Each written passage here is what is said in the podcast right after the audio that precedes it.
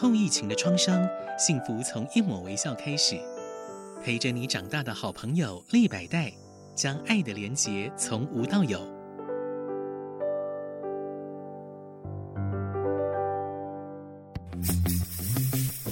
建筑人生，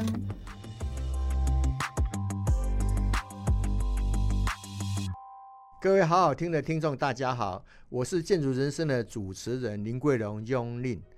建筑是生活的容器啊、呃！我在想，今天台湾的这种街景为什么那么的丑？有人这样讲。那台湾的经济已经起飞那么久了，为什么整个街景被人家批评很厉害？我今天再一次的邀请到我们的楚瑞基楚教授来到我们好好听的现场。是是，林老师早，是陈老师早。那陈老师是我们滨州大学的博士班的候选人嘛，对不对？是，是著作很多。然后也在学校已经任教二十几年了哈，嗯、那你也担任很多这种公家机关的这种艺术的委员会的主主要的是很主要的人物哈。那有人常常问我说，台湾的街景为什么那么丑？你的看法怎么样呢？呃，大概可以从两两个部分来谈吧哈。第一个当然就跟人有关系嘛哈，就是。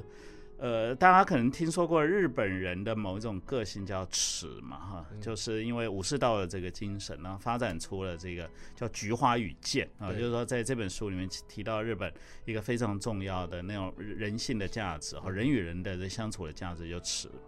怕人家说你怎么样？对对，也不喜欢给人家造成困扰。对，哦，所以我我想这个你你有抓住日本的精神，不让人家造成困扰。没有错。我一个日本朋友一直跟我强调这一点。哎，对对对，我我的父母亲也是受日本教育的，所以他们也都是这样子在在对待。就拍谢，给他去打扰人家。对对对，可是好像我们中不不要讲中国，我们在台湾的这个我们的生活的这个状态，可能第一也是岛国小民了哈。那原来就是一个。明代，然后留下，然后清代来以后，好像管的也不太想管，这样化外之地哈。直到了这个外外国列强进来，然后说好吧，把你纳入版图哈，然后建个省哈。所以其实大家在这个地方已经过了自由习惯了，不太喜欢给人家管嘛哈。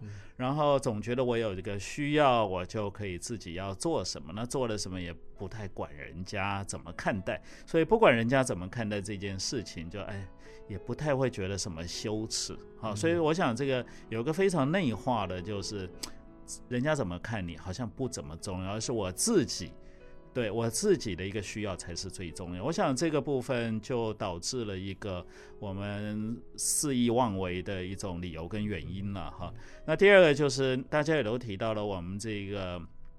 这代六七十年的，从这个国民政府来了以后的这个发展嘛，这个发展里面其实是非常，呃，资源非常局促的，所以在互相争夺的过程里面，也导致了一个我们需要不断的自我的扩张哈，就是说你给他一个这样说，这个空间，这个社宅，这个国宅也盖得还蛮不错的，可是他说我就不够用啊，因为我们孩子就生了五个六个，你叫他住哪里？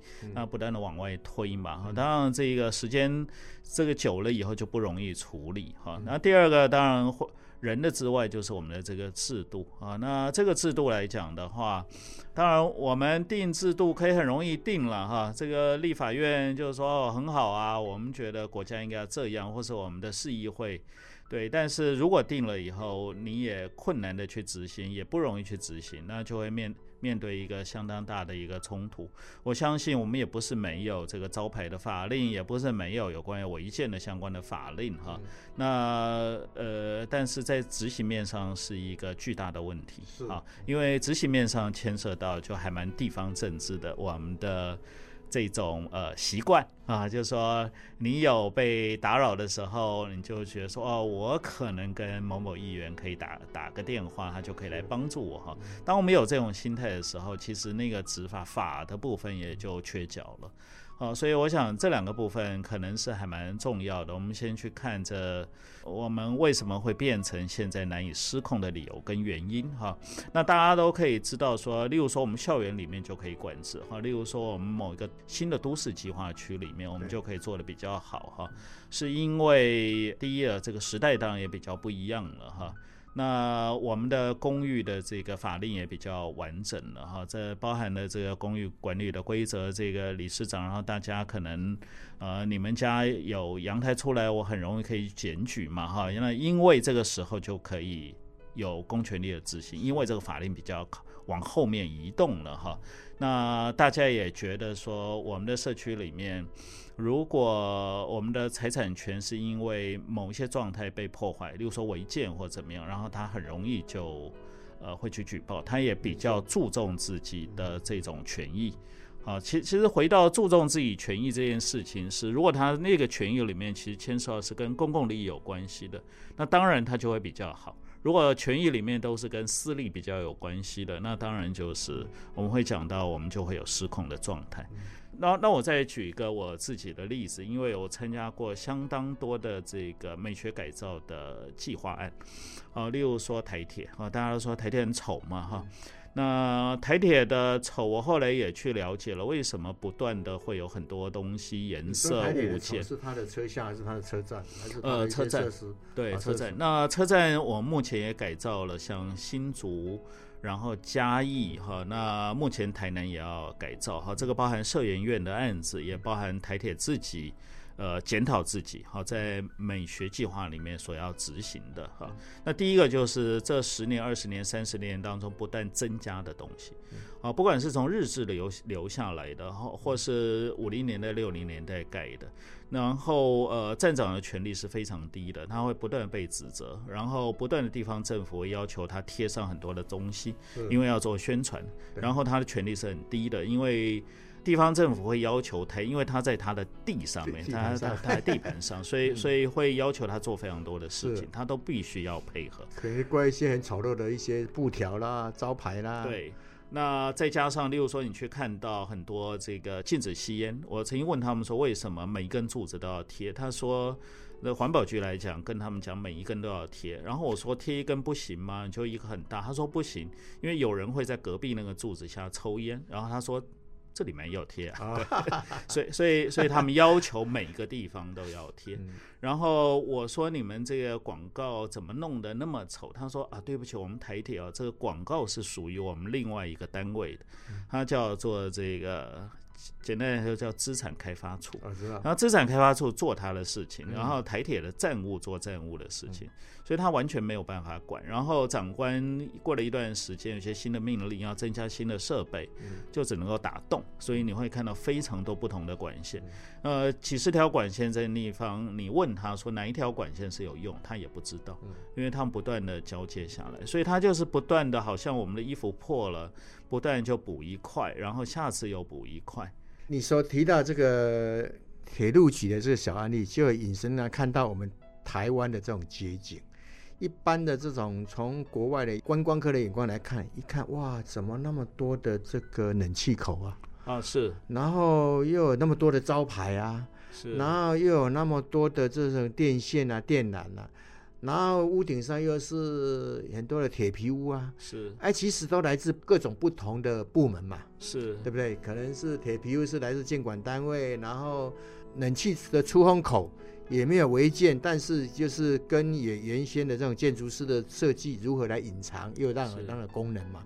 那另外要不要加铁窗？那跟我们的以前的这种消费习惯有关系嘛？是，还有宵小。小小嘛，那如果现在已经大家都用了这种手机支付啦，和这种智慧型的支付，家里面存的现金越来越少的话，那可能这种铁窗就越来越少了。跟整个的这种消费习惯有关系，还有跟整个的选举文化啦，所以这是慢慢形成的。但是我们要推动，就是说早期来讲，不管从市民来百姓，或者说政府的这种行政官员来讲。没有具备美学的观念，没有统筹美学的观念。如果每一个单位都有美学的观念的话，他就不会做出那么丑的东西嘛。是，就像你讲的是说，环保局他只负责环保，我只禁止你抽烟，所以我我负责把你贴在电线杆上面嘛。那那电线杆的人，如果他们有共识，觉得贴在那边是不理想的，或是用其他方式的话，就是整个全民没有美学的观念，所以才会造成整个说我们台湾的这种街景很丑嘛。是是。那我想。我们今天的节目如何能够以身作则来告诫一些一般的设计者，从设计者先做起。我想我们建筑师方面也开始在讲说，如何来隐藏这些呃冷气的出风口嘛，是不是？冷气出风口它可以用中央空调的方式来、嗯、来隐藏，或是没办法的话，是不是藏在后面的工作阳台这样子？然后再来招牌的方面是属于招牌的管理，那如何来来怎么来管理的更理想？那有些可能是在各个地方里头。他没有严格去执行，就像刚刚楚老师讲，他们严严格没有严格执行。那再来就是屋顶的违建，因为早期台湾的这种经济还没有起飞的时候，政府会体谅说，让老百姓说，就像你讲的说，家里面小孩子很多啊，没有地方住，那屋顶就让你合法违建啊，在三十平方公尺以内让你合法违建。嗯嗯、那合法违建的情况之下，当年没有想说具有那种都市设计的观念，让那个材料不要用铁皮的材料啦，哈、嗯。这样的话，整个质感就差很多的。是，所以我发现反而台北市晚上夜景还蛮漂亮，因为看不到这些乱七八糟的 东西。是是是，那个当然各个县市政府也观察到，这也是一个竞争力的一个表征。嗯、各种计划也都在做了哈。那但是因为我们这个都市的治理太大块。好，所以所以很多第一，也许计划做完了以后很难执行，它就摆着。第二个呢，如果它能够被执行，都是选择在一些有办法公权力可及的地方去做。啊，例如说我刚刚讲的车站就是，广场就是，学校那。呃，学校就是。哈，那设研院，我们知道这个经济部下面有个设计研究院，嗯、它现在有个叫陈美案，嗯、那陈美案目前有十七个案子，那未来还有第二期有工业区改造案，嗯、然后还有刚刚的那个呃，像学校改造案，例如说我们在现在已经做到第四期的学校改造案哈，它不是要改整个学校，而只是用一个。一个空间，例如说一个教室，那大家知道一个教室的改造，同学都会经过，家长会看到，老师会感受到它改变。了，所以其实我们叫做这个针灸法了哈。城市也一样，我们选择重要的地点去改变它，让它变得更好，也就是希望你感受到好以后。回家好好想想看，你们家为什么摆的跟鬼一样？对，哎，这个很重要，因为美学教育要从小做起啊。这个就是我。你从学校做起，它会影响到整个家庭的这种环境嘛。对，就像你讲说，你家在学校受到这种美学的教育，然后让他很多的艺术教育熏陶，然后大家能够接触自然、接触艺术的话，他会对这个环境会提出这种很他自己的看法。没有错，当他变成习惯了以后，例如说阿公阿妈会说啊青菜的哈，但是孙子会说不啦，到都是在这样呢，所以他也会觉得说，那我们也是要改变。我觉得改变其实不容易啦，好，因为我们牵涉到刚刚所提到的，我们政治制度，我们非常的民主化，所以你你不太可能像集权国家一样，它一扫就下去。可是我刚刚提到，在一个学校里面就改一个空间而已，其实每一个人都会感觉到那个比较好。然后校长会觉得说很有成就感，然后如果他调到变成教育局的某某官员以后，他也可能会支持这样子的政策。所以其实这个就是我要讲的，我们我们只能够这样子推动，在我们现在可能没有办法全面。啊。我讲的城市也是一大片嘛，哈，就是我们必须要针对比较严重的一项先去对，我们先从点，我们我们叫做针灸法嘛，哈，那针灸以后那个血路通了以后，然后也许就慢慢变好。有有时候我们看到欧洲的环境，不管城市也好，乡村也好，比如说乡村，它用的材料居然统一啊，石头的材料啊，不然就木头的材料啊，光光材料就让它整个环境就很非常的优美。所以，我们那个在这个政策上，有人在推景观法了哈，就是说每一个地方都有它的景观的颜色，我们就讲最简单的颜色哈，其实它就很比较容易可以做得到，然后。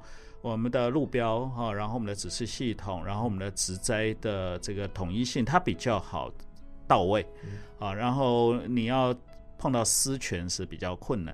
刚刚提到了啊，就说大家有机会待巴黎哈，老师也是在巴黎。你看那女孩子穿的衣服，那她也不用说刻意配色，她每个人看起来就吻合她的年纪，然后又有她的优雅性哈。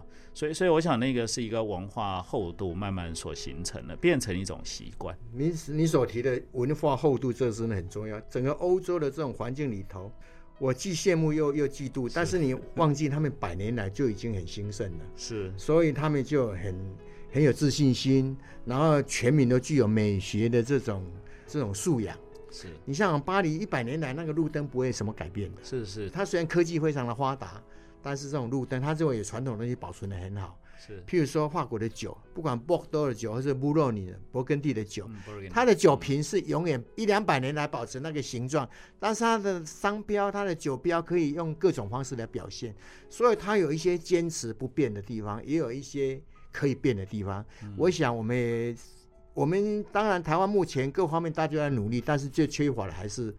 对自己的自信心要够，然后要努力往全民的这种美学的素养养成。当然是先从我们建筑系的学生、老师好好教导学生。是是是，老师讲的很对，对。那最主要是那个领导者很重要。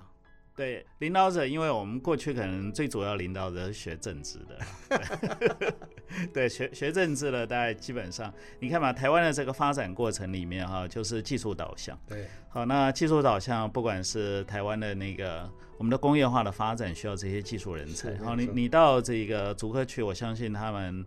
这个很厉害的，赚了很多钱。台积电他们其实每一天都在那个里面，其实也没有办法体会到外面的对美的那个部分哈。那也许赚了钱要去买美的衣服或穿吃很昂贵的东西，可是它不是一种厚度。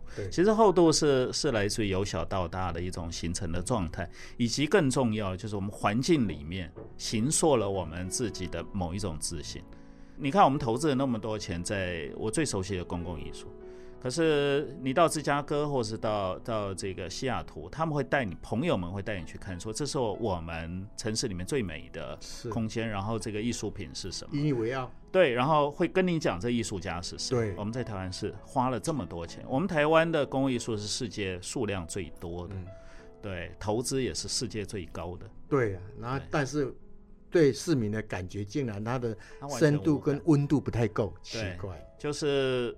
嗯，完全没有配合到位。就是说，我们不是专注，就算我们有个计划要做这件事情，那这个计划，说做出来是那个物件，对，你把它摆在一个很纯粹的美术馆环境，你觉得它还蛮美，可是到我们的环境去以后是完全不行的。所以，所以更重要的是，我们这个环境要去准备它，让它去配合你要放进去的东西。对。今天很感谢我们楚瑞基楚老师来到我们好好听的现场，跟我们聊一下，是，是。呃，我们如何来改进我们台湾的街景，他也很深入的去了解。那我相信您所提的这种温度跟深度呢，其实需要时间的累积，是。人文的素养没有马上完成，没有没有办法，没有办法。对，对，好，谢谢你，再次谢谢你，谢谢谢谢。